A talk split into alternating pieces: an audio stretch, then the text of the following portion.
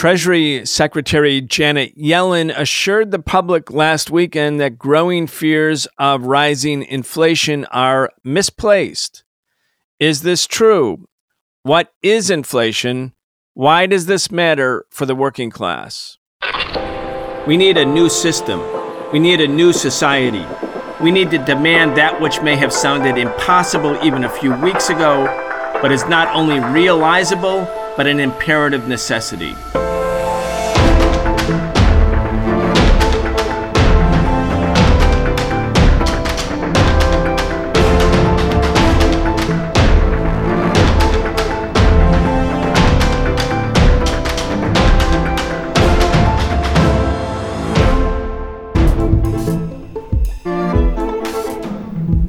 Deepening unemployment, a looming wave of evictions, massive and widening inequality. There's no denying it. Capitalism is in crisis, and capitalism is the crisis.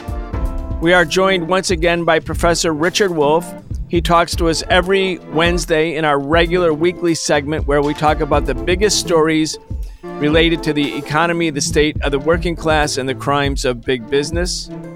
The Socialist Program brings you content three days a week thanks to the support of our patrons at patreon.com forward slash the Socialist Program. We appreciate everyone's support and encourage you, if you're not yet, to become a patron today, especially if you enjoy listening to the show, rely on its content. Richard Wolff is the co founder of the organization Democracy at Work. He's the author of many books, the latest being The Sickness is the System when capitalism fails to save us from pandemics or itself. Be sure to check out his work at rdwolff.com and rdwolff.com is the spelling. Professor Wolff, welcome back. Thank you, Brian. Glad to be here. Thank you for joining. In today's show, we're going to focus on inflation. Inflation is when the prices people pay for things, goods, or services goes up. Inflation is when prices are rising, and deflation is when prices are dropping. In the last few weeks, the prices for gasoline have gone up substantially, but they are still lower than the price of gasoline, say, 10 years ago. At that time, the price of crude oil was about $110 per barrel. And then within a few years, the price of a barrel of crude oil dropped by almost 80%. Gasoline is a derivative product from oil. Oil prices fluctuate greatly, but what about other commodities, food, clothing, rent, housing prices? Professor Wolff, why do prices go up? Why do they go down? Is the danger, the threat of inflation as it's being proclaimed on Market Watch and other financially based news outlets. Is it real? Is it going to happen? Okay. Here's the problem with inflation. There are always many different reasons why an inflation breaks out, or for that matter, a deflation, the opposite. It is never one or two things. But other than the simple story I've just given you, inflation is used as a scare tactic in this way, it's quite like deficits. A few years ago, the Republicans and conservatives tried to block raising taxes on wealthy people and corporations to provide social services by yelling and screaming and jumping up and down and getting Market Watch to write articles about the dangers of deficits. What they're doing now with inflation is exactly the same thing. It's not really a concern about inflation for reasons I'll explain in a minute. It's an attempt to block what they don't want to pass the Congress, what they don't want the president to sign. They cannot say what the real reason is, which is protecting their donors, what they get paid by the donors to do. They don't want to pay taxes. They don't want the government to spend money, particularly not on folks other than themselves. And so they yell and scream about how it's going to cause inflation as if they knew that an inflation was coming. They don't. Nobody does. If I stood here and told you it was definitely coming, it would be as actually as empty as if I told you the obverse that I know for sure it isn't coming. Unfortunately, the political discourse in our nation is so crude and so simple minded that you have the right wing saying, oh, gee, it's coming, it's terrible. And then Janet Yellen and people in the center left feel the need to assure everybody it isn't.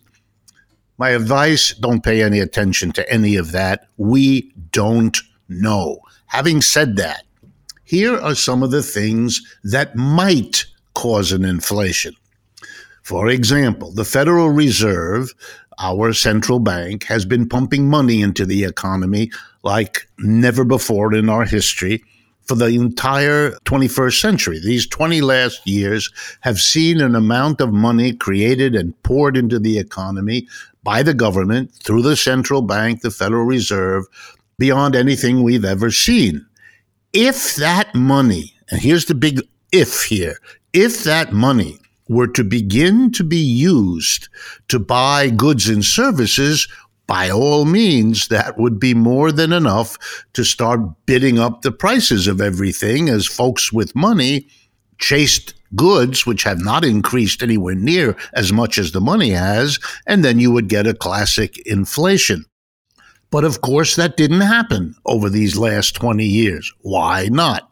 There are basically two reasons the wealthy who collect most of this money into their own hands, and particularly in the last 20 years, have decided to do two things with that money other than using it to buy goods and services. The first thing they did is accumulate a level of savings that we've never seen before. When you put money in the hands of the super rich, you are in fact inviting them to save money because they're super rich. They already spend on their homes and their yachts and their mansions and everything else pretty much what they want. You know, if you have eight houses, buying a ninth house doesn't make a whole heck of a lot of sense. So they've been saving record amounts of money. And the second thing they did with the extra money pumped in was to focus on the stock market, to speculate, to go in and buy shares from one another, bid up the prices, sell the shares they bought at one price at a higher price, pocket the difference, and go back in and spend it all again.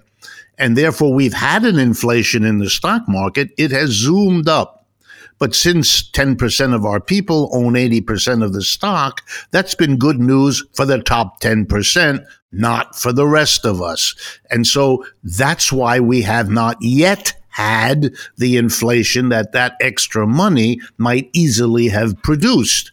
And of course, it means that what was true remains true if the extra money, and by the way, the Federal Reserve is, as I speak, pumping more and more money in, it's so frightened of what would happen if it didn't, that it is at any time possible that this mountain of money will change, stop being saved, perhaps stop going into the stock market, and be used instead to bid for goods and services, buildings, real estate, land, you name it in which case we could have an inflation. So someone who tells you, oh, don't worry, we won't, is as silly as someone who tells you, oh, you should worry, we will. Neither of them knows, and this is about stopping other things. Last point. There is another way an inflation can happen. Remember, I said there were many. It is possible for an inflation to happen, not because extra money is looking to buy goods and services, but because the prices of goods and services for other reasons go up. Here's an example. The pandemic, the global scourge of COVID 19, has interrupted all kinds of production because people are sick, because people are afraid to get together to work with one another, because the infections are spreading ships can't go the way they used to. The airlines are all parked on the runways. And so it becomes difficult to get all kinds of goods and services. And when that happens, people with money bid up. They don't want to be the ones left out when goods become scarce because of the virus. And so they offer more money so that they're the ones who get it. That's how markets work. And that extra rising price of these scarce goods then causes everybody who has to buy them to raise his or her prices to recover the extra costs that they have in buying those kinds of things. That can lead to a process of rising prices as well. And then finally, you have a whole raft of other things. If, for example, there were to be a real war in the Middle East, not the horrible kinds of events in Yemen uh, or in Bahrain or in some of the other places there that are limited in scope. But if you begin to have a large scale military conflagration in that part of the world, then you're going to start interfering with oil and oil, when it becomes scarce, will be competed for by people with money who will bid up the price. And since oil is used in making fertilizer, in making electricity, in making gasoline, as you pointed out, and many other crucial products, plastics and so on, a rise in the price of oil coming out of a political or military conflict is yet another way that an inflation can occur. That's why it's important to understand when you see all the different ways that an inflation can occur, and then you hear some politician assuring you that he or she knows they won't occur or that they will occur, you should ask yourself the question what are they really after? Because this predicting of the future is not to be taken seriously. Very, very helpful. Thank you, Professor Wolff. In the 1970s, and starting maybe even in the late 1960s, but certainly the 1970s, 50 years ago, or depending on what part of the decade you're in, 40 years ago, but we had a huge inflation. And in 1971, Richard Nixon, then president of the United States, carried out what was referred to as Nixon shock meaning that the United States froze or attempted to freeze prices. The government froze prices and also imposed a wage freeze. Now, of course, the bosses and the corporate owners, the employers were certainly very able and willing to implement the wage freeze. I can remember the prices, in spite of the price freeze, there was no great enforcer there and prices continued to go up. But the government itself intervened and declared a freeze on wages, wage hikes, or price increases. At the same time, Nixon basically took the United States off the gold standard, meaning that the US dollar, which could be up until then and following the Bretton Woods conference in 1944, convertible to gold. So you could take your dollars and get gold in exchange, or that was the concept of convertibility. That ended too, and Nixon said it would be a temporary measure that soon the United States would return to the gold standard once inflation was under control. But inflation kept going and going and going. And at the same time, inflation made it easier to pay back your loans, so the bankers didn't like inflation. Inflation also stimulated a lot of labor organizing. I myself was an organizer, a worker organizer at that time. And I can tell you from direct experience, I worked organizing low paid, minimum wage workers in the basements of Madison Avenue, the people who really made Madison Avenue run, all of whom were these low paid clerical staffs that were involved in market research. Our pay was stuck, our pay was frozen, and it was just above minimum wage. But then prices went up, but also the New York City metro subway system increased the fare. And of course, we took the subway every day to come to work. So the cost of coming to work increased, but the wages we received stayed the same. That became the basis for a very, very large scale organizing drive that we conducted, a unionization drive under the auspices of District 65, which had become aligned with the United Auto Workers. So it stimulated the class struggle in a way, the trade union struggle, because workers could see prices were going up. Lots of people were making lots of money, but wages were stuck and that wasn't just where I was on Madison Avenue. That was in auto and steel and aluminum and rubber. There was lots of that was a strike wave. But what caused? What are the different factors? And you said there were multiple factors that were responsible for this huge spike in inflation in the 70s, something which hasn't really been reproduced in the United States since then. Well, in the case of the 1970s, and there are really a host of issues that your commentary just now really raises, and they're important ones. In the 1970s, you had a number of factors that began to play a role. First of all, it is very important to remember that the United States was fighting a war, the war in Vietnam, which started in the 60s and went all the way into the middle of the 1970s.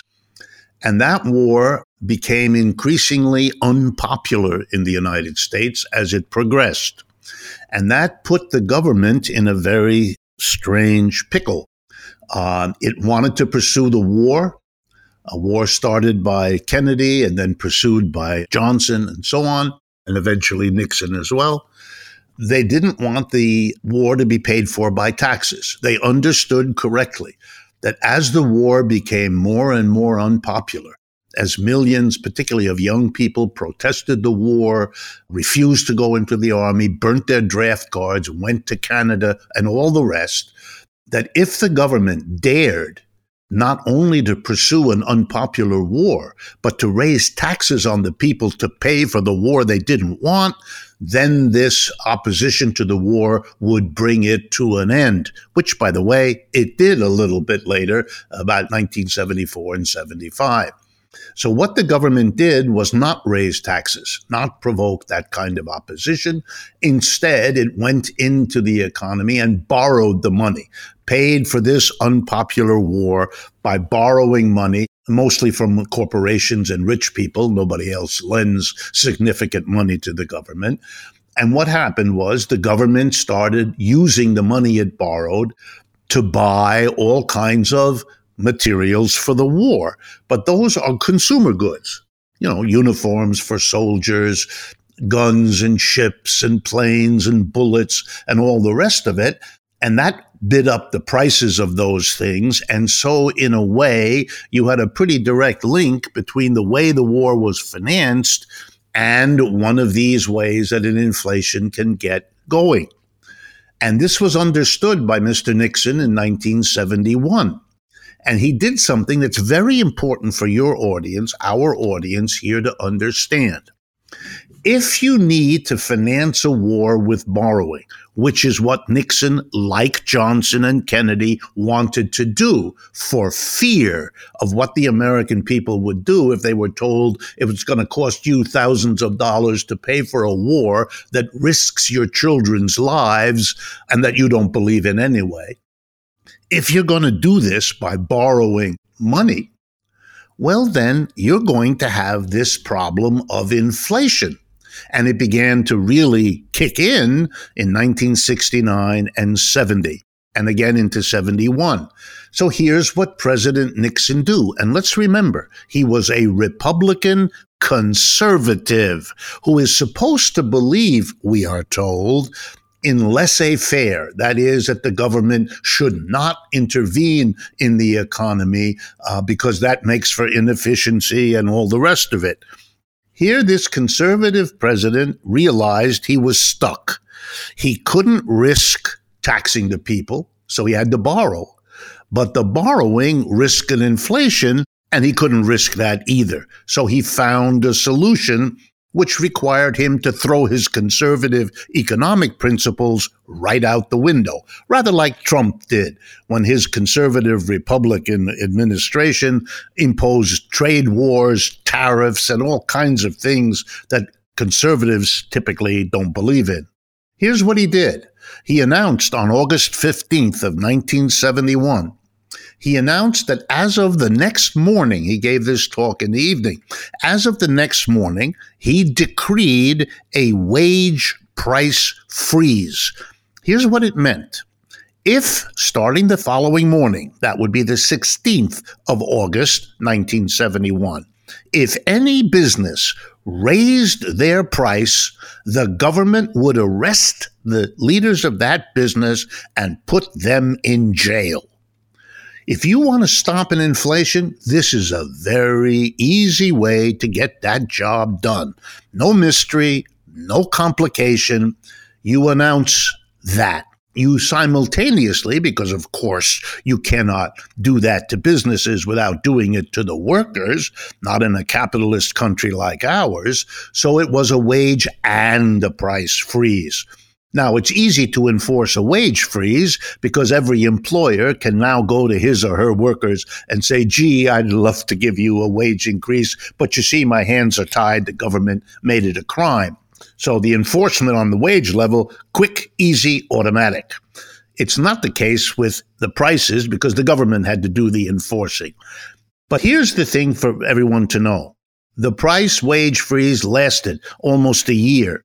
And during that time, the inflation came down to next to nothing. Yes, there were exemptions. There were people who evaded it in various ways, but they brought it down dramatically if you want not to see prices rise. That's what you do. In other countries, it's called an incomes policy because what it does is it freezes what the wages get for working people and what the companies can get in profits for themselves. It has been used many times in many countries around the world before and after what Mr. Nixon did, but it is one way to control an inflation. Businesses don't like it because they want to be free to jack up the prices of what they sell every chance they get. And they don't want to be hampered by the government. So they worked hard to get Mr. Nixon to relieve them from this burden, and they were able to do it in under a year. But for that period of time, the inflation that we're all supposed to be so worried about was in fact brought under control. And of course, it could be again, whether the pressure comes from business or the pressure comes from the working class or the pressure comes from a contradiction the government faces, which is why it happened in 1971. And then after Nixon lifted the freeze, prices did take off. Yep. Interest rates went way up. You know, I had my I think my first certificate of deposit, I got some money, like not much because I've never had much, but uh, some money. And I got a certificate of deposit, and the interest payment was like 13 or 14%. And, you know, when you look at what you get now, it's like a half a percent or 0%. So you're almost paying the bank so that you can park your money at a bank if you want to have some savings. But inflation took off again. And then there were political factors too. In 1973, after the 1973 East War between Israel and some of the Arab countries, the pressure, even on American puppet governments, the revolutionary or radical pressure was so great that even Saudi Arabia declared an oil boycott. And as you will remember, Richard, gasoline prices spiked and the shortage of gasoline was such that there was rationing of gasoline. So if your license ended with an even number, you could go to a gas station on one day. If it ended with an odd number, you could go the next day. Long, long, long lines to get just a couple gallons of gas. That's when the whole anti Arab hysteria reached a peak where pictures of Arab sheikhs holding Americans hostage at the gas pump became like the front page of Time, Newsweek. A very profound moment in American politics. And that sort of lasted through the decade. And then Paul Volcker came in as the head of the Federal Reserve. And Volcker initiated a depression or a, a, recession, whatever one wants to call it. But in order to, quote, tame inflation. And this is when the last time we really see prolonged, sustained inflation in the United States. Volcker, in essence, crashed the economy with the goal of, well, reorganizing inflation such that it came to an end. It was a period where tens of millions of workers lost their jobs. Also, when we got Ronald Reagan, somebody who I would have thought never in a thousand years could become president of the United States suddenly was the president in 1980. Anyway, let's just talk about what Volcker did and the impact and the politics of that anti inflation fight. Right. Once the wage price freeze was lifted by President Nixon, you're right. The businesses were angry. They had been unable to raise prices before. There was still the Vietnam War going on. It did not end until 1975. People should remember. And yes, you had the OPEC formation, the oil countries that had been sending oil at unbelievably low prices. Let's remember the way oil was organized, particularly in the Middle East, was designed to make oil the basic energy source so that the oil companies would have the rest of us under their control because we needed the oil to heat our homes, to run our automobiles, and so on. And in order to get that to happen, they had to make the oil cheap. And so they cut a deal with a few families in the Middle East, and I really mean a few families. The government of the United States set these families up as governments. So they had wildly rich because they were given a nice cut of this oil business, but they presided over countries that were abysmally poor because the mass of the work was done by underpaid people, both local people from those countries, and when there weren't enough of them, vast armies of immigrants from Asia and Africa who went to work in the oil business there at ridiculously low wages. And so finally, there was a pressure by these families to get a bigger cut. And so the oil company said, okay, if we have to give you a bigger cut, we're going to jack up the price. And so between the government borrowing money and pumping money into the economy, as I explained before, and now the pressure from the oil from below, you could see how an inflation would begin to get going as it did across the 1970s. And it's always lagging for workers to catch up Yes, there were strikes as workers began to realize that if the prices go up and your wages don't, or they go up less, you're basically being hurt. Your standard of living is being cut. I mean, let me give you an example from right now. The statistics indicate that food prices in the United States over the last 12 months have gone up, depending on how you count, between 3 and 4 percent. Well, since the minimum wage didn't go up over the last year, and since most people's wages went down or were flat, everybody has taken a hit because the food, and of course, the poorer you are, the more of your money you spend on food, the cost of food has gotten up. It's as if the mass of people had been taxed on their food. It's a terrible problem and makes the failure of the Biden administration to pass the rising minimum wage even uglier than it already was, given what is happening to food. And so Mr. Fed, as he was called, came in and, yes, as you say, raised interest rates astronomically high that shut the economy down quickly because businesses couldn't borrow at that high interest rate. So they shut down or they cut back on their activities, laid off large numbers of workers. It really upset the American people very badly. That's part of the reason Mr. Reagan was voted into office because people thought he would make a difference. Big mistake, but they thought it the way conservatives take advantage of these situations is a remarkable part of American history. But he overdid it. And the result was recession, a bad recession, a lot of suffering. Took workers a long time to catch up. They never really did. Workers' wages have lagged prices for a good 40 years now, from at least 1980 to now, which is 40 years. And that's why the wealth and income in this country have been redistributed from the bottom and the middle to those at the top, because the bottom and the middle saw their job opportunities disappear as the computer replaced them on the job, saw their jobs disappear as capitalists went overseas, particularly to China, to pay lower wages, and the prices of things kept going up, and their wages went nowhere.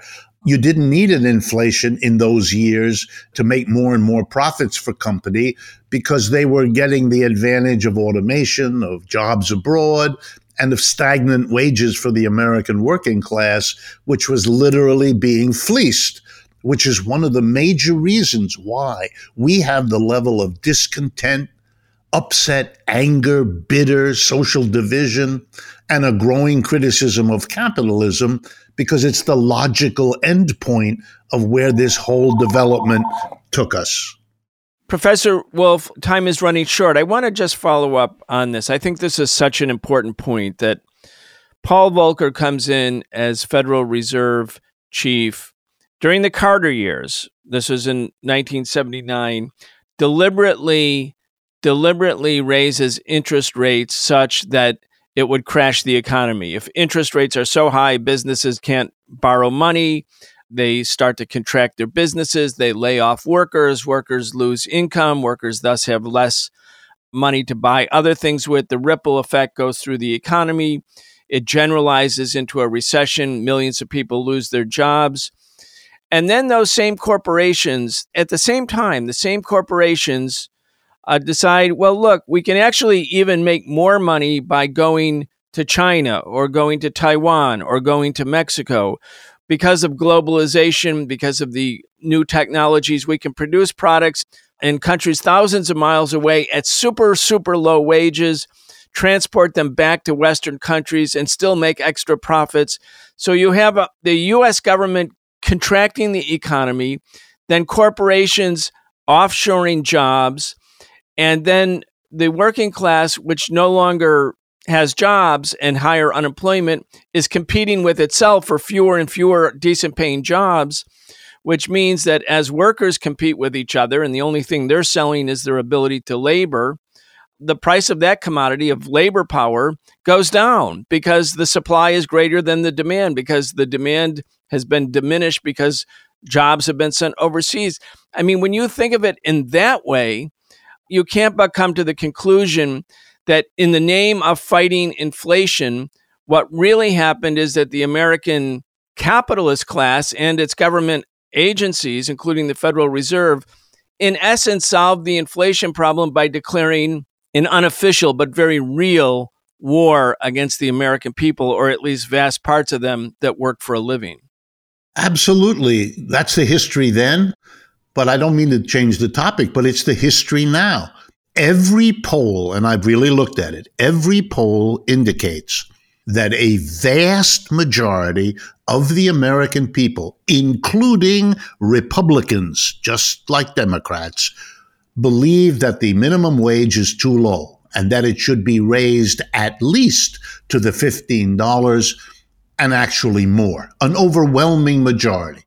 And we just saw the two parties that monopolize American politics get together and agree not to raise the minimum wage. I mean, what's going on is simple. Large numbers of corporations don't want to pay more wages. That's it. And they lean on their political representatives, and I mean their political representatives, and tell them, you're not going to raise that wage. And if you do, we will support whoever runs against you in the next election, and you won't be there anymore. Do you understand us? Yes, nod the Republicans and the Democrats in huge numbers, more than enough. And so the vast majority of Americans, Democrats, but also Republicans, want what they don't get. And they get what they don't want. And that's because the people who run the political system are in a position to dictate and don't care about the impact on the mass of people. They didn't care what the impact was of the anti inflationary so called policy of Paul Volcker. And they don't care now about the great reset of the government we're supposed to believe that the Biden administration represents. There it is. I mean, it's as naked as you want. But again, let me underscore the arguments today are as empty as they were back then, scaring people with deficits, scaring people with inflationary predictions as if you knew, as if you could control all of this, whether or not it happens. It's really a kind of game that people should understand is being played on them and at their expense. Richard Wolff is the co founder of the organization Democracy at Work. He is the author of many books, the latest being The Sickness is the System When Capitalism Fails to Save Us from Pandemics or Itself. You can check out his work at rdwolff.com, and that's R D W O L F F.com. You've been listening to the Socialist Program. Stay with us, and we'll be back tomorrow. You've been listening to the Socialist Program with Brian Becker, where we bring you news and views about the world for those who want to change it. If you enjoyed the show, subscribe on your favorite podcast app and follow us on Facebook, Twitter, and Instagram. We can only continue our work bringing you high quality news, analysis, and history with the support of our listeners. Connect with us and become a patron at patreon.com slash the socialist program and receive an invitation to participate in an exclusive monthly seminar with Brian Becker.